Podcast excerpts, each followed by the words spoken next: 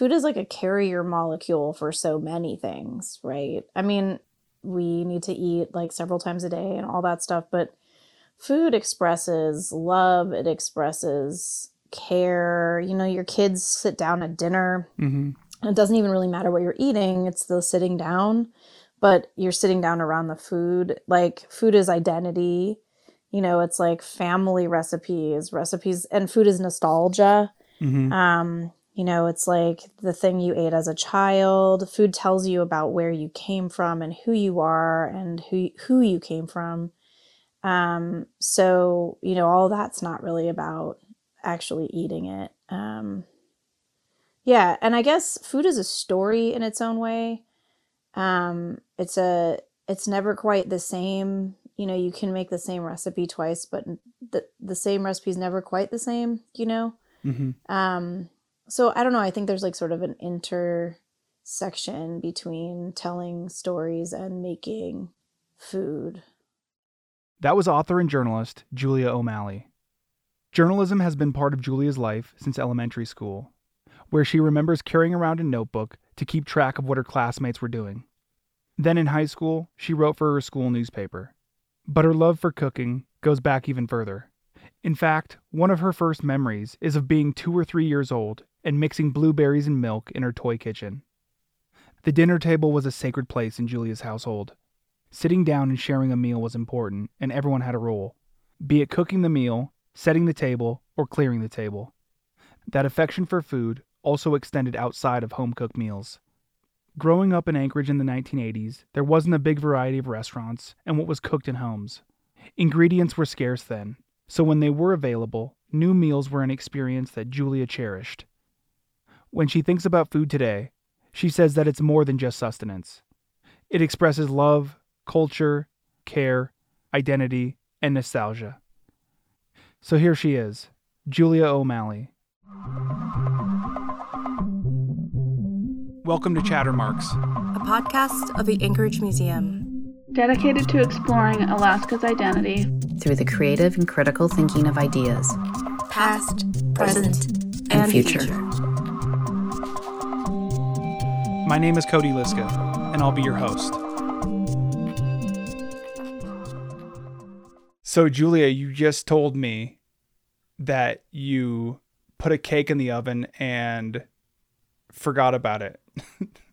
Yeah, well, uh no, I mean I've done that too. I put it in the oven but then forgot about like that whole tail end part of the cake where it has to bake and um Oh, okay. and that ran right into our talking time, but hope my son is getting he's 10. He I just don't want him to burn himself, but he's getting all right with taking he's been in this position before.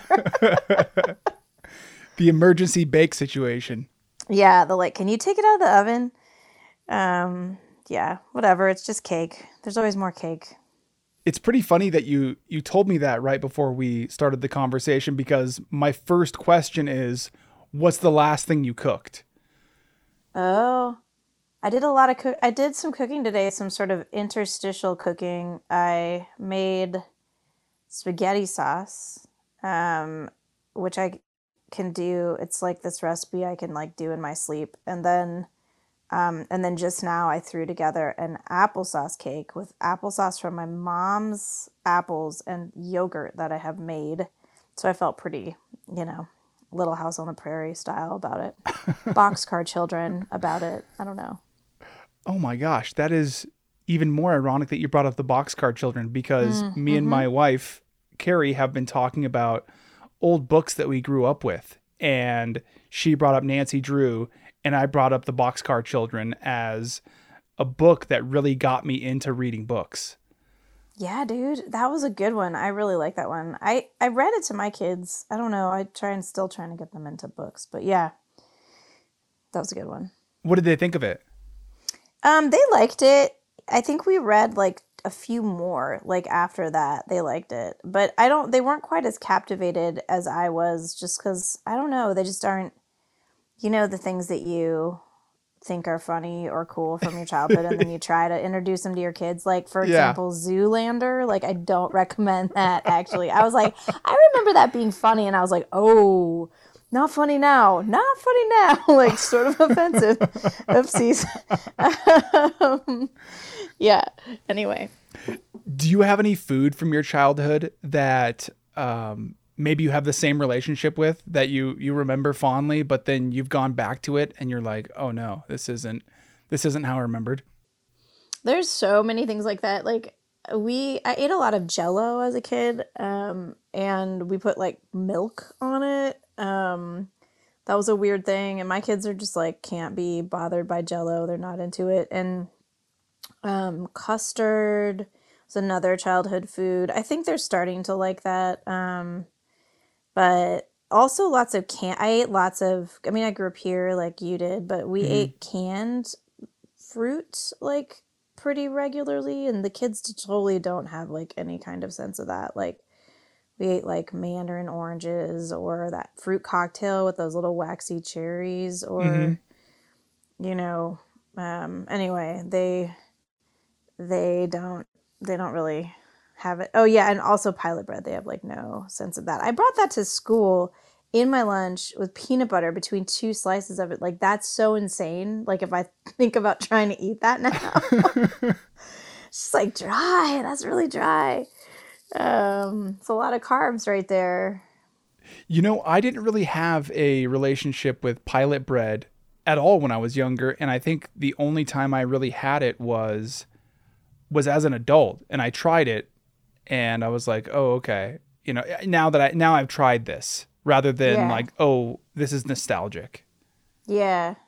It was like a th- well, my parents grew up here too, and it was just like a thing we always had. It tasted different though. They it had trans fats back in the day. It had a little bit of a different taste and texture. hmm Um, but we it was always around in my house um, because it was always around in my mom's house. But it I have it at my house, but my kids have no interest. I also tried to get them into Pop Tarts, and they like totally like weren't into it. And I was like, these are delicious. You have to understand, like this is like especially the one that's like the cinnamon brown sugar. Um, yeah, no. My older son, I feel like he tries to please me, so he'll like eat things. I'm like, these are Totino's pizza rolls, children. You should try these. Because I remember them being like special, and they're like, yeah, mm, not really. Like, I don't know. Anyway, I like this uh, this part of you that's trying to get your kids into eating junk food from your childhood. right? Because I just think they're gonna like it, and I think they're gonna be like, this is special and cool, but it's not. Like, I'm not cool because I'm old. and I can't even simulate coolness. I don't even know what would be something cool for them to eat. Like, and they tell me that. Do your kids have a favorite meal? They're super picky. Um, there's only like a few kind of meals on rotation for them, um, which is like so ironic. I make myself like, and I I'm like a single parent. I like have to cook just like for myself alone, but I make myself like these elaborate things. But they're just like bean burrito, taco with taco meat, spaghetti, uh, grilled cheese sandwich, macaroni and cheese. They will eat certain chicken if it is very plain. Um, and my younger one will eat things like apples or broccoli or you know, but my older child is like he barely tou- I have to like give him special fiber vitamins like he barely touches like Mhm. plant matter. I don't know how I got they got that way. I definitely exposed them to a lot of foods. My older one has been picky since he was like introducing we were introducing foods to him. So I don't know. You never know what you're gonna get. Kids, man.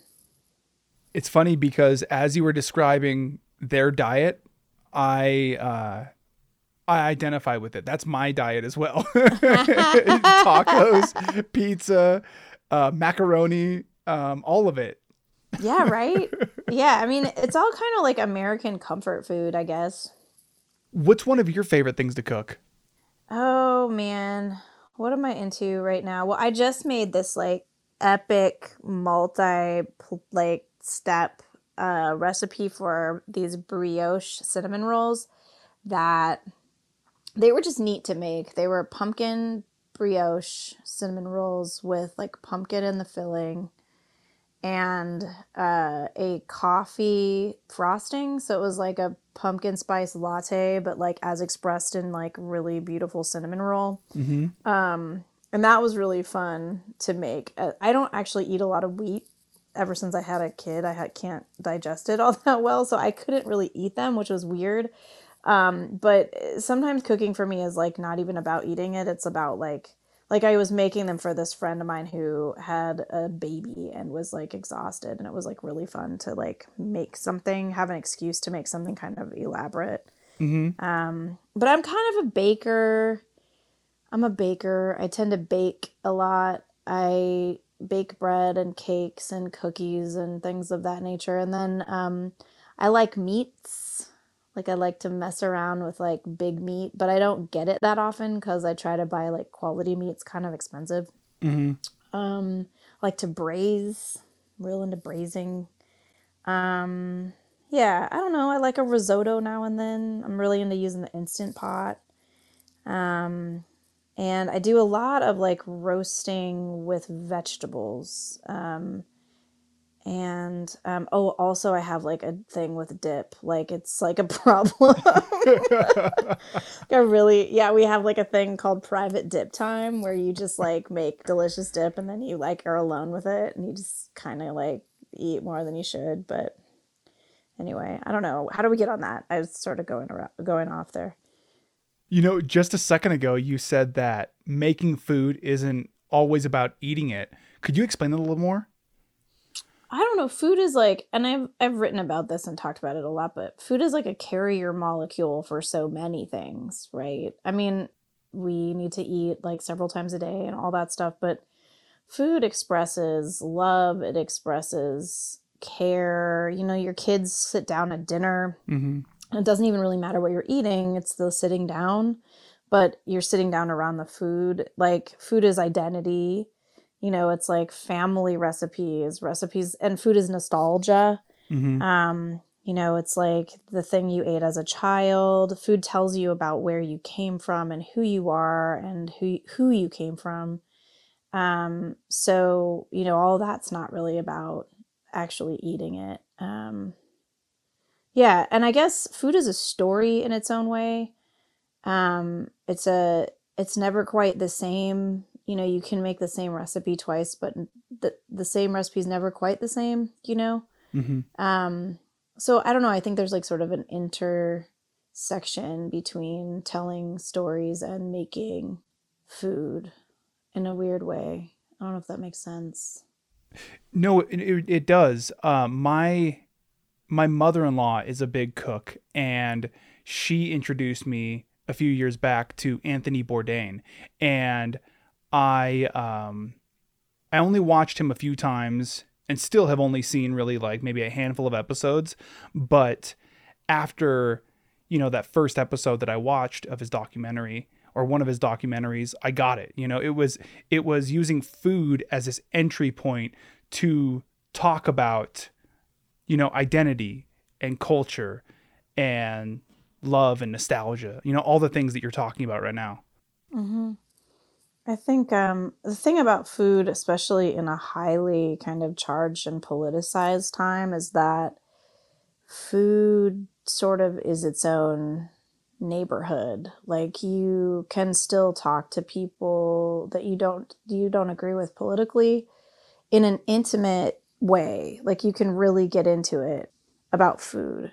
And people don't you know trust as a journalist doesn't quite work the same way because there's like a whole segment of the world that doesn't trust journalists anymore Mm-hmm. but when you're calling someone up to ask them about food, that distrust isn't really there necessarily. Um, you know, because it's just its own sort of thing, I guess. was there a point when you recognized that you know as a journalist who's who's covered you know social issues health issues uh, politics and then you know you're calling someone to talk about food and all of a sudden their guards down I don't I don't know how it got to be this way, but I I started reporting when I was a young reporter a lot about the census. Um and so it I found myself I spent a ton of time it was about immigrant and refugee communities a lot of work there and I spent a ton of time in Mountain View with people from all kinds of different places but it always ended up that we were in the kitchen um, and especially when I was connecting with women I don't know if it's like a gender thing, but in a lot of my reporting, including in villages and stuff, I just would find myself in the kitchen. And it's like once we got there and there was this sort of other thing happening, so it wasn't like them sitting on a couch and me interviewing them, but it was Mhm. more like me talking to them, but them doing something. Um, I don't know. Once we got to that space, there was just this sort of relaxing quality to it where anyway, I I found that my reporting often led me to the kitchen even when it wasn't about food. Mm-hmm. After you recognized that, did you uh, try to get back to the kitchen?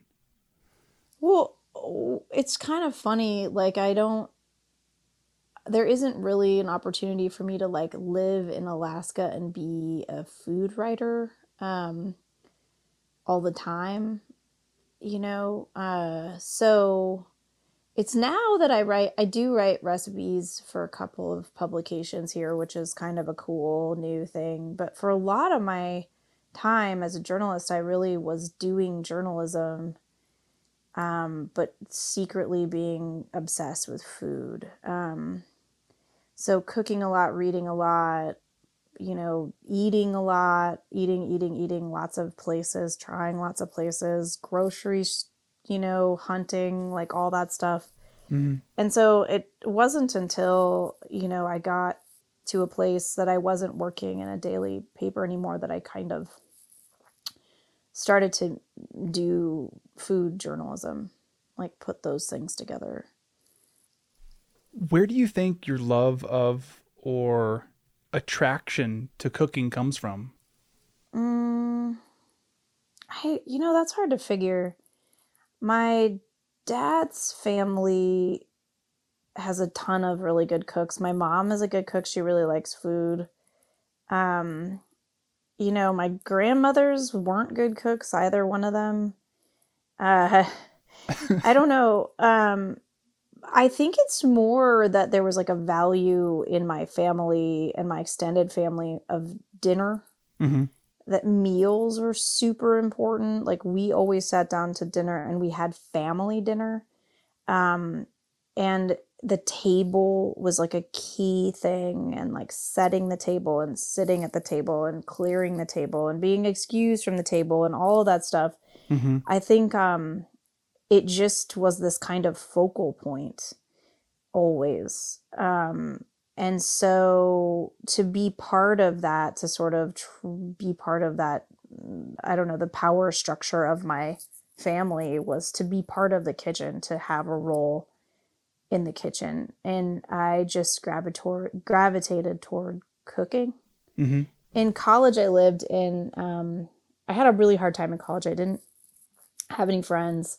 I was on the east coast. I had a hard time just digging the vibe there but i ended up living for a year in this vegetarian co-op where we all cooked for ourselves. Um, and it was like very communal and we made like consensus based decisions about food and it was like a total like women's college trip but um that's a place where those skills that I had grown up with, like I found my place. Like I, I cooked then for 14 women, you know, regularly. And um, I just, I realized that like whatever that was, like the way that the culture of my family had shaped me, it gave me the skills to kind of find my place finally in college. Um, so I think that was pretty influential as well. Mm-hmm. So I brought up my mother-in-law earlier and how she's a good cook, but her and my wife Carrie also have always liked to go out to eat. Um, but I grew up in a household where we always ate at home, and so uh, this is kind of like a, kind of like a this this ongoing joke that I don't know how to order food at restaurants, and they taught me how to order food at restaurants because I was so unfamiliar with it. You know, there were there were points where um, I'd finish with my meal and then I'd like stack my plate and then like bring it to them because I was so like unfamiliar with like going out. Uh, Dining. yeah, like dining, going to the restaurants and stuff. And so, um, I don't know. I guess that's that's a little bit of my food experience. I um I've always been really interested in restaurants. I had a job early in college where I was a cater waiter in Fairbanks and like worked and did prep cooking and that was pretty fun. Um and then I had you know uh, I had this friend Kim Severson who still my good friend. She's now works at the Times in the food section, but she worked at ADN and um and I would eat out a lot with her.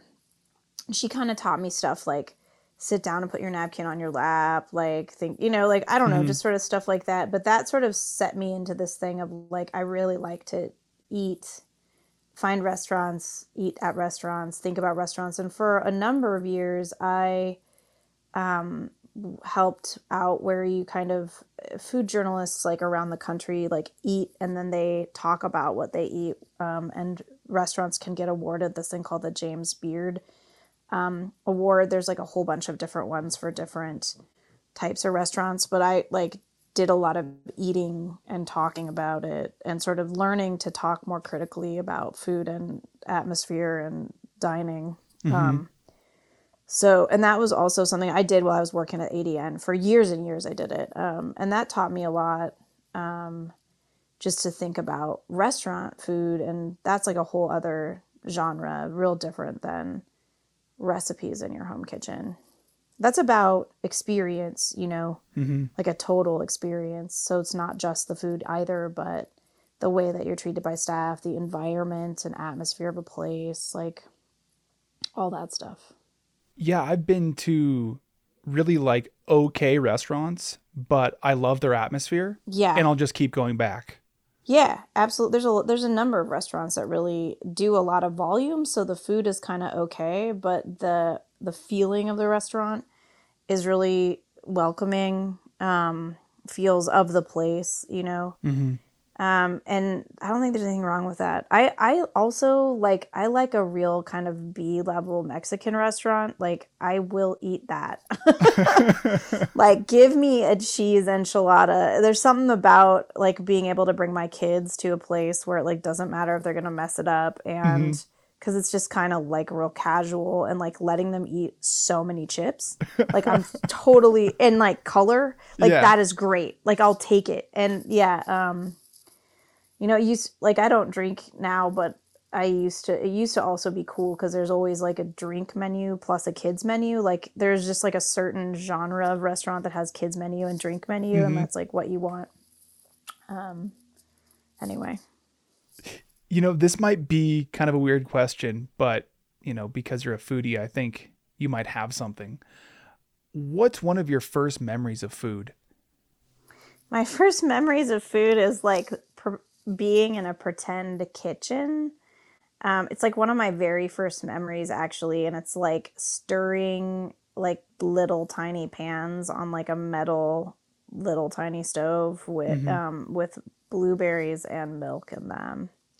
Um, so I was already cooking. I was I think I was like two or three. It's like I can remember that. So we talked a little bit about this before, but you come from a journalistic background where mm-hmm. you've done and continue to write articles about politics and social and health issues. What determines when you write about politics, social and health issues, and when you write about food?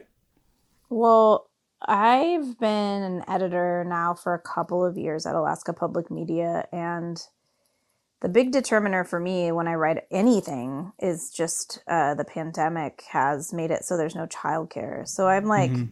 I've written three stories in the last two years, maybe two for the Times, and one just kind of recently in the ADN. Um, and all of them were, I think, two of them were memoir type essays, and then one was like about fishing in Bristol Bay during the pandemic. But like, I think a lot of people, a lot of writers like me have that same, especially women have that problem right now where you just like, I'm just working and guiding coverage of like basically politics and the pandemic Mhm. and that takes up like a full day and then i have my kids and there isn't much wiggle room. Um, so I'm hoping for things to continue to kind of settle out, but um, maybe to get an after school program going. um, but, uh, you know, I write recipes regularly. Like I do a one monthly for the ADN and then I do one quarterly for Edible. Mm-hmm. And that's about as much as I can do. And so I'm just like testing recipes and then writing them. Um, and that's been a sort of a nice thing to do because sometimes this pandemic period makes you feel like there's so little you can control, you know, but dough, you can totally control dough. I mean, for the most part, you know, or whatever. Like cooking is something that is sort of grounding. Yeah. So I've appreciated that. You know, I'm not sure if you're like this, but um, how I go about stories is, you know, I'll do um, I'll do stories that I know that I have to do, or interviews that I that I know that you know this is this is part of the work. But then there are interviews about snowboarding that I'll kind of give myself as a treat. Do you feel like it's a little the same way with you and food? Yeah. It just, yeah. I mean, I always get stressed out when I'm gonna write something, and it's always just about time, Mhm. like having enough time. Um, but I have these, like, I was in the middle of the story right when the pandemic hit that I had to stop doing, but I kind of want to finish that one. Um, there's just this way in which writing is sort of spiritually good Mhm. that being like a boss engaged in daily news coverage just doesn't quite fill your cup the same way. Mhm. Um, but you know, yeah, I don't know. I have a hard time with the balance right now. Like I am just trying to kind of like provide an environment for my kids that feels because they didn't, you know, like they didn't go to school most of last year. Like they, they were out of school Mhm. and work like learning from home, which was like crazy. I can't believe I survived that. um, but they're back at school, and that's like saner.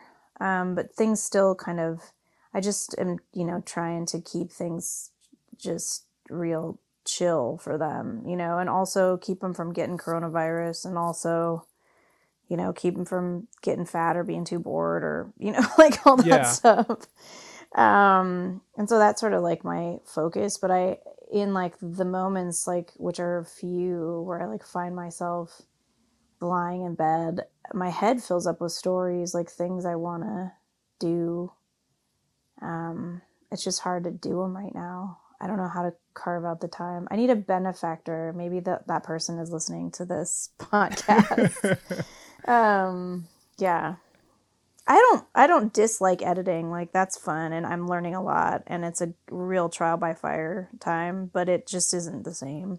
Mhm. Something that I've always liked about your articles is how, from the jump, from the very beginning, the the reader is dropped straight into the action. How do you come up with, you know, how you're going to start an article?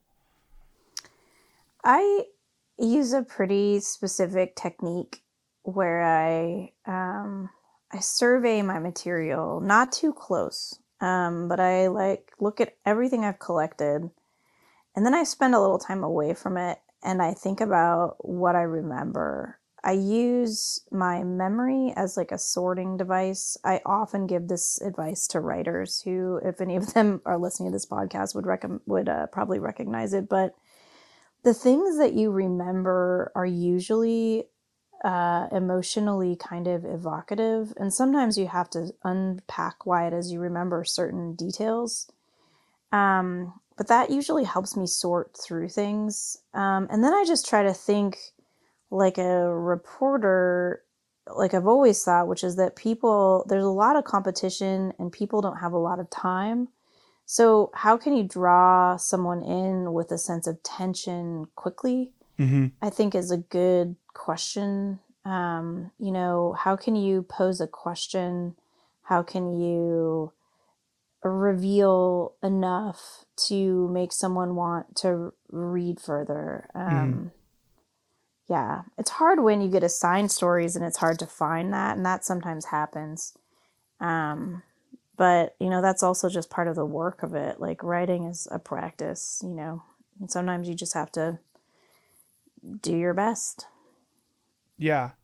Yeah, you get better at it over time. You know, one of the one of the techniques that that I have uh, kind of learned is there are inevitably going to be paragraphs that are very important and maybe they're technical or maybe they include a lot of like facts and I always try to put that paragraph somewhere right after something of action just happened you know? So so Yeah. as a reader you're sitting there and you're like oh, okay that was great. I loved you know that that paragraph that led into that great quote. And then you just kind of like uh i don't want to say trick because i do it because i need to trick myself into reading those types of paragraphs. And so as someone who you know whose eyes might glaze over when they get to that paragraph i want to put it in the best place Well,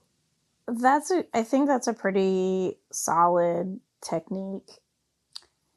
I think also that you have to orient your reader pretty clearly in why the heck they're there mm-hmm. pretty early on. So it's like, well, you can have a great anecdote, but it's just like, well, why why does this even matter? Like, um, and whether it's like I'm gonna tell you the story of like, you know, how to kill a pig, but I'm also gonna tell you the story of like the town where the farm is. Um, it's gotta for me. There's always the narrative and the reporting.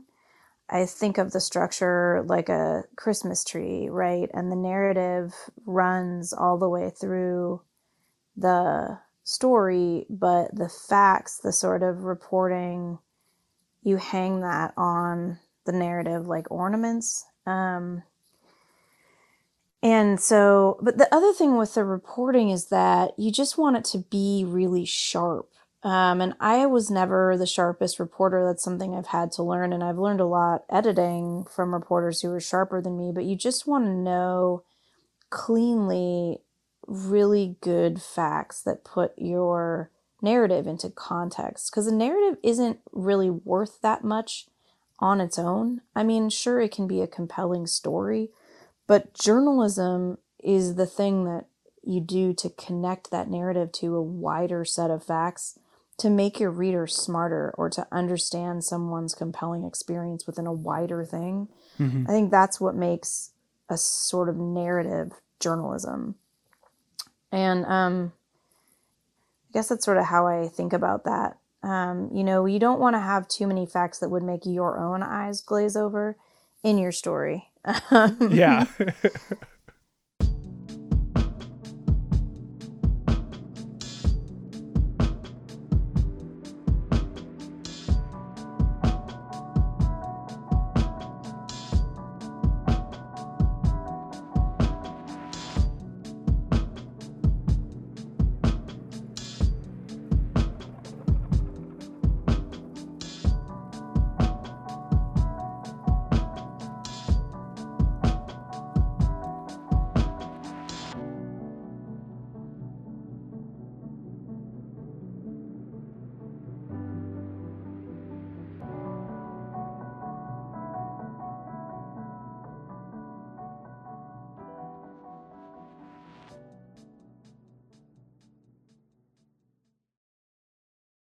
when you were doing a regular food column for the Anchorage Daily News, was there any point where you were just like, okay, I'm out of ideas? No, I always had ideas, but the hard thing about write, the hard thing for me, there's a lot of hard things about write, writing recipes is really hard. There's a lot of specificity to it, and I'm a kind of an intuitive cook, so like having to really dig in to write a recipe that somebody can actually reproduce has been really tough. There's like I've messed up a lot. Um I also have to shoot the, the food myself, and I don't use a camera because I've never been all that good with a real camera. So I always use an iPhone, and I can get pretty far, um, but that's they're never that great. They're never perfect, and um, that drives me nuts. That drives me the craziest of all things. And I um, I should just quit doing it, but you just have to. You kind of have to. Yeah. Um, I've definitely gotten better. There's some real heinous food photos in my past. Um, my kid is flushing the toilet in another room. I don't know if you can hear that, but I can't hear it. awesome. No. It's really loud. Um, anyway, but uh, but yeah. So, um, but I never run out of ideas because that whole thing of like you're just like sitting food is so seasonal things are always changing and i'm like a really huge consumer of recipes like i i just look at recipes constantly and i think about recipes constantly and i read lots of food writing all the time um so i kind of also you know it's just a, it is like a sort of like a, a river that i'm that just runs through me um so I don't ever run out of ideas, but sometimes I feel like I could do a better job presenting them. There are people who are much more suited to like writing really uh, specific recipes than me. Um, so I'm always working on that. What do you think are the hardest things about writing recipes? Well, I mean, besides photographing them, Mm-hmm. And arranging the photograph um, ahead of time to not look stupid. Um, the hardest things is just that, you know, sometimes you can make the same recipe a couple of times and it just doesn't turn out the same. That's hard and trying to figure that out. Um, really trying to be specific about technique. Um, I just, when I was talking about that recipe that I made for these sort of like ridiculous otherworldly cinnamon rolls, there were things in that recipe that were like not clear. Um, like how thin do you roll the dough? And I, it ended up my dough was too thick. Um, or can you let it, it said you can let it rise inside, you know, not in the refrigerator, but it doesn't say for how long it's like any other kind of writing in the sense that you really have to think about who your audience is and then anticipate what they might run into. Like if you've got a weird ingredient, can you substitute substitute something like you know, if you know that your audience is short on time, are there ways that you can make it quicker or that you can do things passively like marinate or rise? Um, anyway, So going back to your your childhood, what kinds of foods and restaurants were available, you know, when you were a kid growing up in Anchorage? Oh man, I have thought so much about this. Like, um, well, I have these like really kind of vivid memories of experiencing Thai food and having it just like blow my mind when I was about eight. Um, you know, there was this Thai food restaurant downtown. I think it was sort of Caddy corner from Holy Family Cathedral. I want to say that's like H Street. Um, and I just remember the experience of like having pad thai, and it came with like a little pile of sugar and a little pile of like red pepper flake, and just having it be like so magical and amazing. Um, similarly, like um, I remember there was Sacks, which is was I think that was in the space that's now Crush, but before that, it was located in what is maybe now a parking lot on Fifth Avenue. Yeah. And um, it was like a special place that you would go with your mom, like if you went shopping or something. And um, I remembered also in that same age zone trying pesto Mm-hmm. um, on noodles and being like, just having it be so awesome and also being like, whoa, this is so exotic and different. Um, what else? Like there was sort of uh, some like there's some restaurants that remain the same and I sort of love them for it, like La Cabana, Mm-hmm. still going. Um, uh, Lucky Wishbone, Mhm. still going.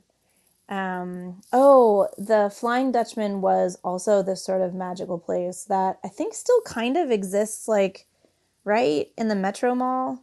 but it isn't a or maybe they moved the bakery part to South Anchorage, but it was this place where you could get like pastries.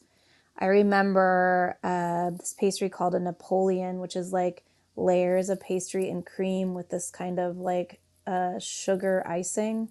Um, it's like chocolate and vanilla, and it looks marble. Mm-hmm. I remember that being like particularly impactful. I remember also like doing stuff like going and meeting a guy in a parking lot and getting like peaches because he was like a, he had shipped some in or like Yeah.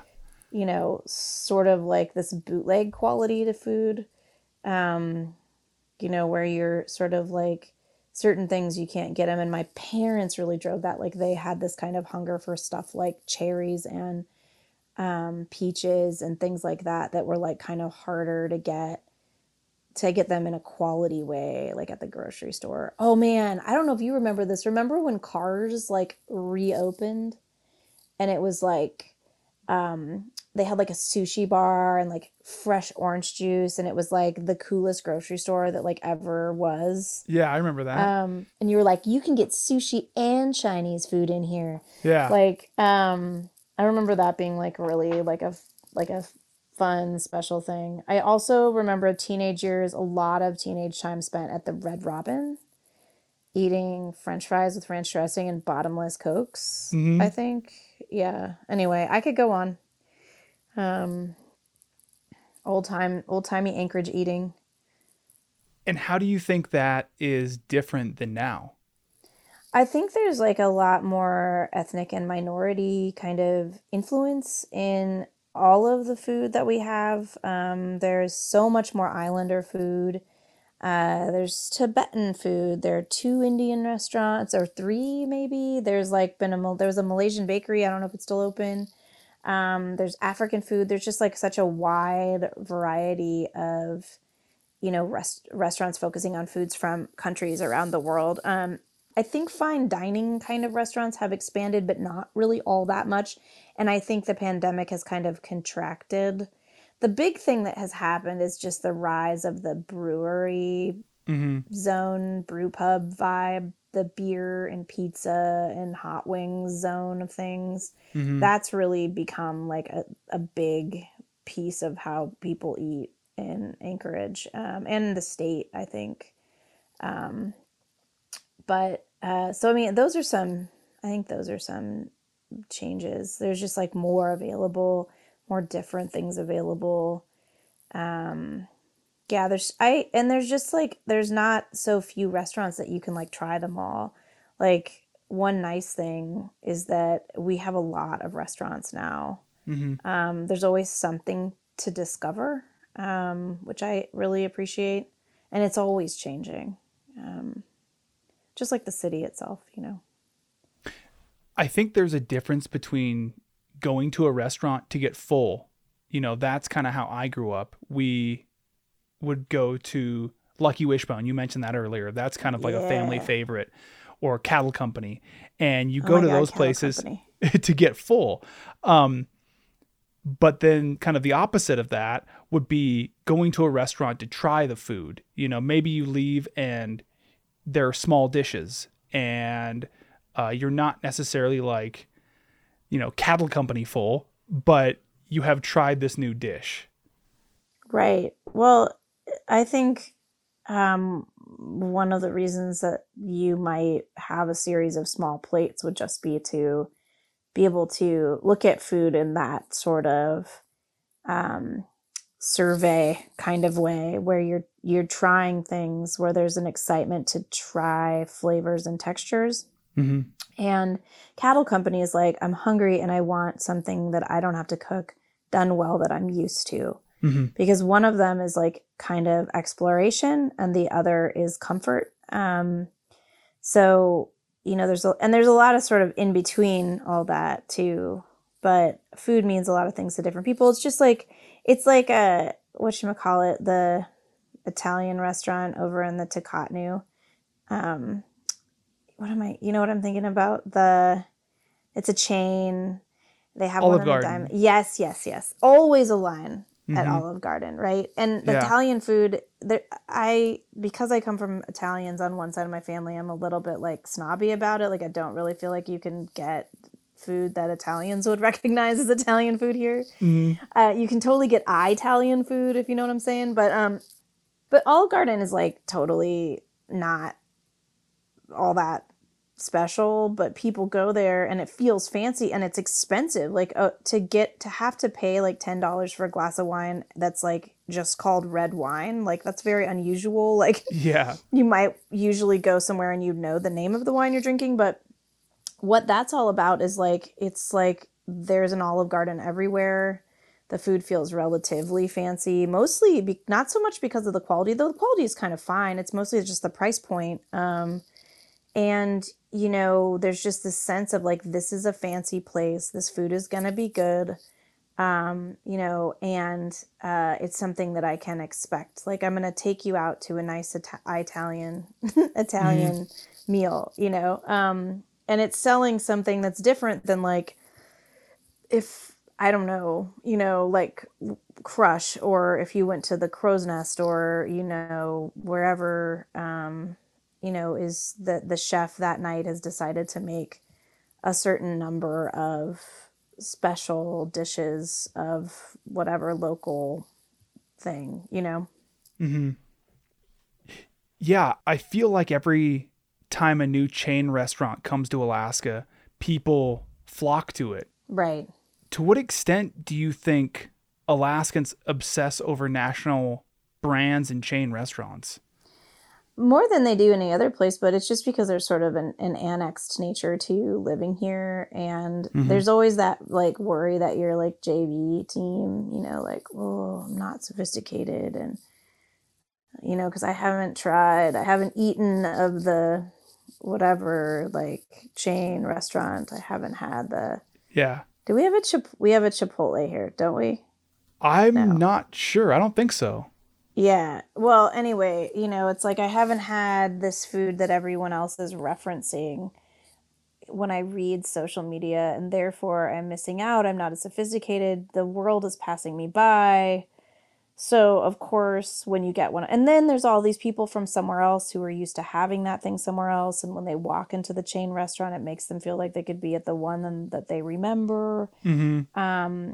so there's a lot of things that drive that but there is this like you know we just like don't want to be on the jv team right like we want to know what all those flavors are so that we can connect with the wider culture in our country Yeah, and I think that an interesting um, kind of microcosm of that would be the Tikahtnu Center that you you just mentioned because the the military base is right there. right And so, you know, people who are not from Anchorage or are not from Alaska, um, they can go to, you know, Raising Cane's or Olive Garden or Texas Roadhouse right and be right back home. right or they can go to the like uh, poke place and have malasadas and have musubi and um, or be- because one of the interesting things about the military is that military people tend to have actually super some of them because people are very well traveled they have really broad tastes. Like a lot of the older restaurants in town especially like places that were like sushi or chinese that were korean owned people will you'll ask people like why did you like who's your clientele? And they'll just be like well a lot of people are military like the people who really get down on the like like like traditional korean foods right that we serve here but we also have this other like american menu whatever.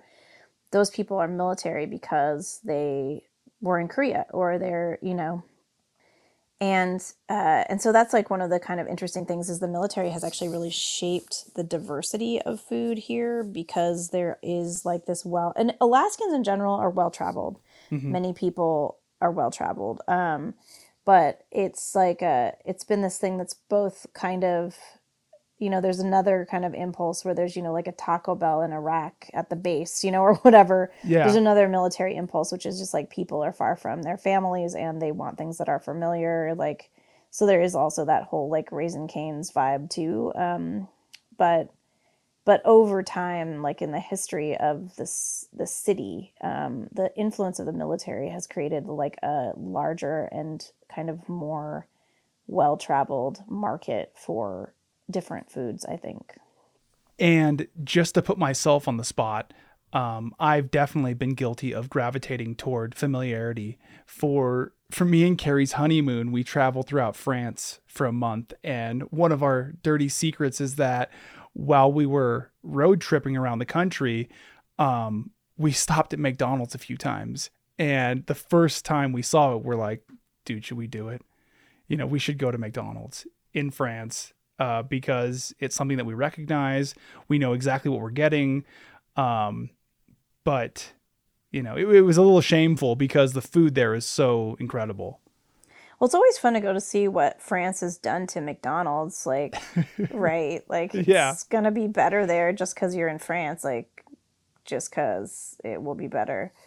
Um, I get that. I mean, I think I was with a friend who, um, this is sort of related and sort of not, but there's sort of like a kind of a weird Chinese food slash pancake place, like on the spit in Homer. I'm trying to remember. And I was like, oh, I don't really see that as being like a place I want to go. And he's like, I see every place as, and he was like, sort of, he's a fancy food person, but he was like, I see every mm-hmm. place as a place I want to go because you never know if it, it's going to be good. And that's, you know, and I like that attitude for traveling. Although I tend to do, not that I've traveled that much the last couple of years, but I tend to do a ton of research and like always find places that, you know, I try to seek out cool places when I travel, but Mhm. it's okay. You don't have to be ashamed of eating McDonald's in France. You know, I'm sure there are people who are originally from Alaska villages or communities who currently live in cities like Anchorage who long for subsistence food. You know, and I, I bring this up because we're talking about familiarity. Oh, yeah. And if, um, like we were talking about earlier, you're in the military, you get stationed in Anchorage. Maybe one thing that you do for comfort is you you go to that Olive Garden. Um, I wonder if there is some crossover with someone who's originally from an Alaska village or community and moving to Anchorage and they're like, you know, I'd really like some of my my cultural food. I think that is a sort of a huge thing, um, especially as you know, Alaska Native, the Alaska Native population grows more and more biracial uh, with each generation. Having subsistence food in the city is symbolic. I mean, I've done some reporting on this that never turned into a story, but it's really symbolic of the connections you have to the pla- your place of origin and your family of origin um, you know, and so those flavors and knowing them, you know, understanding seal what seal oil tastes like, having whale in your mouth, um, all of those things are so tied in with a sense of authenticity, but also connection to place. Um, you know, I mean, I can't speak authentically for any of this as I am not native, but this is what I am told. Um, and so, you know, there are people who have told me these stories about like not even growing up in Alaska and not knowing native food, but that food and the harvest of food, sort of subsistence practices, have brought them back in connection with their distant relatives. Like I've, you know, I've talked to a woman who was like adopted out and she came back, another person who went with their mom who was white um,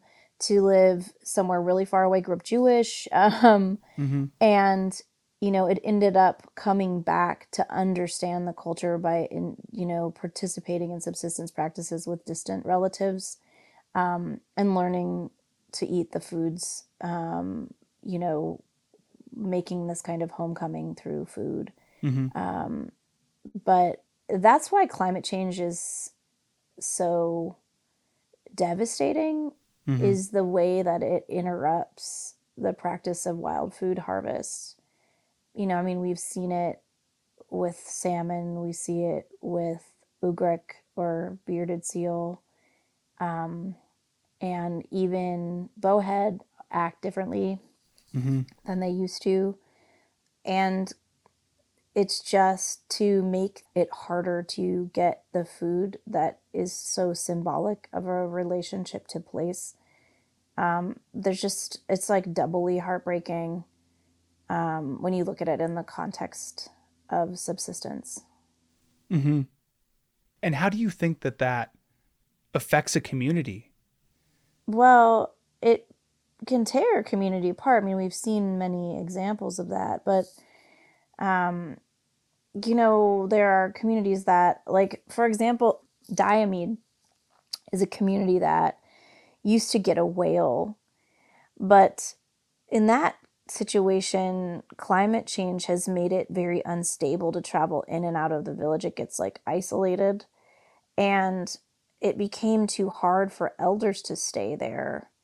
Um, and so the community lost elders, and without elders, there isn't sort of that guide mm-hmm. um, that can help you understand the place and the weather and the animals. Um, and they're just that community doesn't whale anymore. You know, um, as far as I know, uh, and hasn't for some time. But it's like one of those ways in which, you know, climate change just starts to take things apart. But the same is true with, you know, there are lots of marine mammals that can be hunted, but it's become more difficult, like in the Kotzebue region, to hunt uh, bearded seal that hauls out on the ice because the ice doesn't stay where it used to.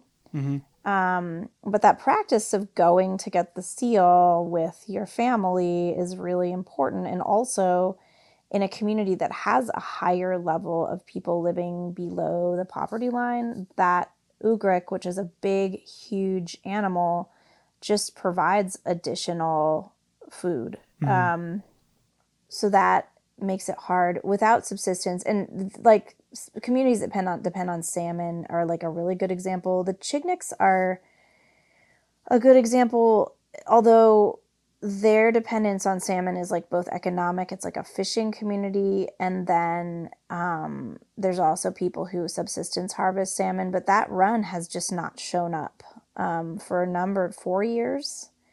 Um, and you know it's just people can't really stay there if they can't work by commercial fishing and they can't eat by having subsistence in their freezer and so that's like a really sad story where those communities, which are not, I don't think they are traditional Alaska Native communities. I think they're sort of 100 year old fishing communities, but they still have Native roots. Um, mm-hmm. I think that that's a situation where we will soon see that those communities can't really survive without the fish. Everything is nuanced, it's all very complicated, you know, but Chignik is a pretty cut and dry example because they also they get um, caribou out there, but the caribou run is not looking good.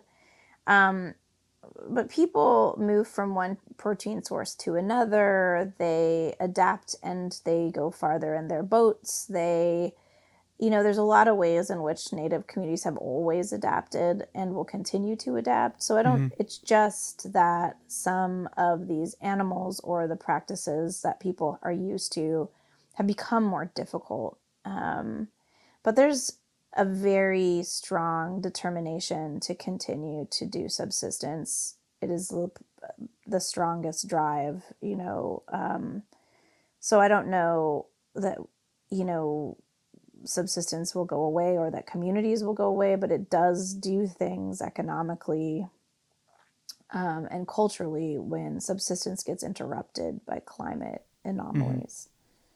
In the process of writing your book, The Whale and the Cupcake Stories of Subsistence, Longing, and Community in Alaska, did you have any experiences that changed the way you think about food? That book is sort of a collection of writing that happened over four years, maybe. Um, but I mean, the big things were that I I had the opportunity for like the first time in my career to travel more broadly in rural Alaska. Mm-hmm and I just was I was really lucky to be welcomed by people who just welcomed me into their kitchen and showed me how they were doing things. Mm-hmm. Um. In particular, I had this pretty incredible experience in Point Hope.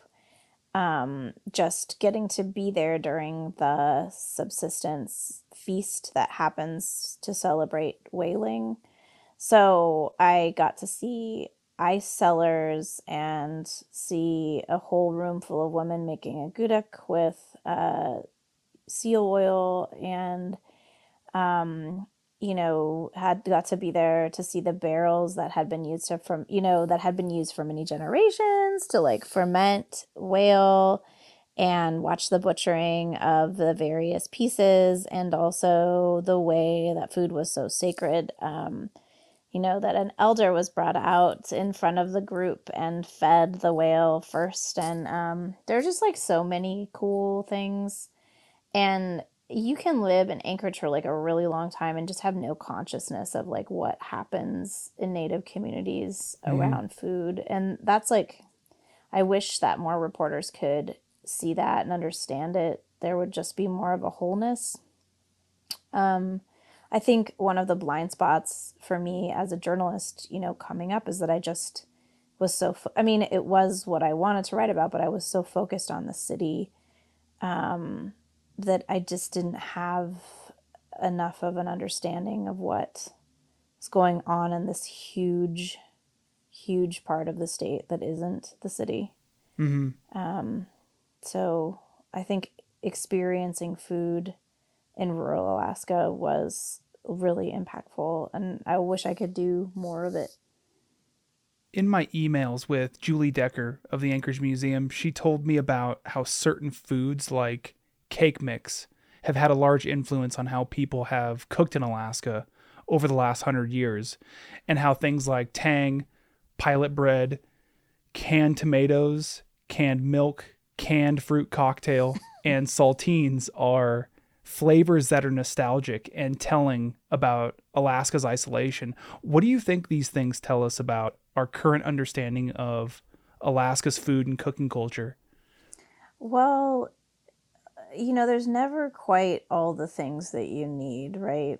Mm-hmm. You know, there is no Whole Foods in Kenai or wherever you're cooking, but Alaskans' diets have been really like the diets actually of people who live on islands like in the Philippines or um, in like Hawaii or whatever. But um, they're influenced by shelf stable foods that are canned or pickled or powdered um, mm-hmm. because that those foods are easy they travel well and they keep um, and so those foods really appear like if you look through our cookbooks which is one of the fun things i got to do when i was doing research for my book was just to look through historic you know cookbook collections. You just see a lot of these things and also recipes that try to avoid fresh ingredients. You know it's like here's a cake you can make with no milk no eggs and no butter you know mm-hmm. or whatever. Um, but alaskans are really resourceful. So cake mix which i read about in my book is just a thing where it's super forgiving so you can kind of make a cake with like all kinds of different things from like dumping like a 7 up in there or um, you know, or like using seagull eggs or, you know, whatever. And so there are these cooks in villages that have really gotten super creative. Um, you know, they're they're influenced of course by like cable TV and all the cakes on there, but they also have gotten really creative with making cakes because there isn't like a bakery, right? Um, mm-hmm. like making cakes with what they can find um, for people's birthdays and selling them on like Facebook or whatever something else Julie told me that I found interesting was that the the cookbooks found in Alaska villages and communities were from churches and community groups. How does that affect a community where so much of its culture is based around subsistence? Well, I think the early cookbooks, most of them are by like sort of the earliest ones that I looked at were like about 120 years old. Um, and they were there's one from Fairbanks, um, maybe 110, um, that I'm thinking of in particular, but it was a Presbyterian Women's Society, and Presbyterian women wrote a lot of cookbooks, and they, um, the whole thing was to sort of preserve some sense of the culture of the place where they came from.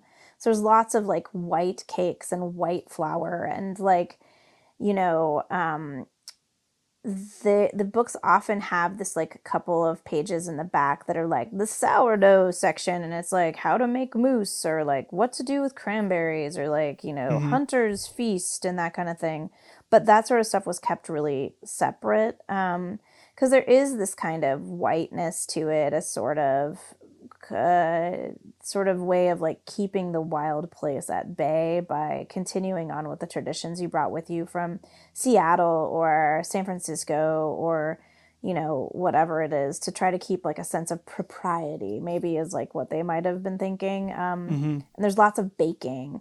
Uh, that calls for ingredients that I think were probably pretty hard for them to get but it's this idea of like this could be anywhere. I'm not like in fairbanks alaska in 1913 like you know? Yeah. um like uh and so so the literature of cooking is pretty white bread um you know early and it gets different as time goes by. Like by mid-century which is not known for its food um the church cookbooks like i kind of did a deep dive on a cookbook out of sandpoint Mm-hmm.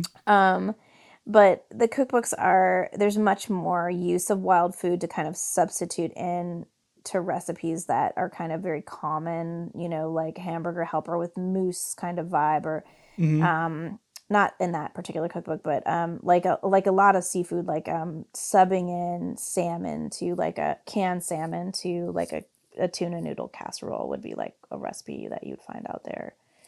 Um, so that's sort of a pretty soon it was like, well, if we can use these wild foods but use them like they aren't wild, that's cool. Um, it isn't until you know we get into more of like the late 70s and 80s that there's sort of a a sense of food that is truly Alaskan. Like that idea of putting like a salmon fillet on the grill Mm-hmm. really started to happen in that period because it you know there was more shipping of fresh salmon like directly to grocery stores in Anchorage before then most of it had been canned but that sense of like a fillet of salmon on the grill being like a quintessential Alaskan thing like that would happen when people caught them themselves you know but like it being widely available in a grocery store food wasn't something that happened until you know we were around and you and i are really not that old you know Yeah. um so anyway that does it for my questions. This is this has really been a blast. I always like talking about food, probably because it's something I know so little about. and I wonder if to end this episode, you could hit me with some sage advice or knowledge about food in Alaska. um my only advice which i always give to reporters is always say yes when someone invites you in and offers you something even if you're only going to eat a little bit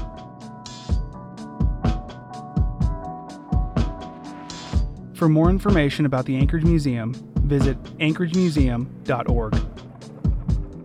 This podcast was produced by me, Cody Liska, for the Anchorage Museum, with additional help from Julie Decker. Chattermark's music is produced by Keezy Baby.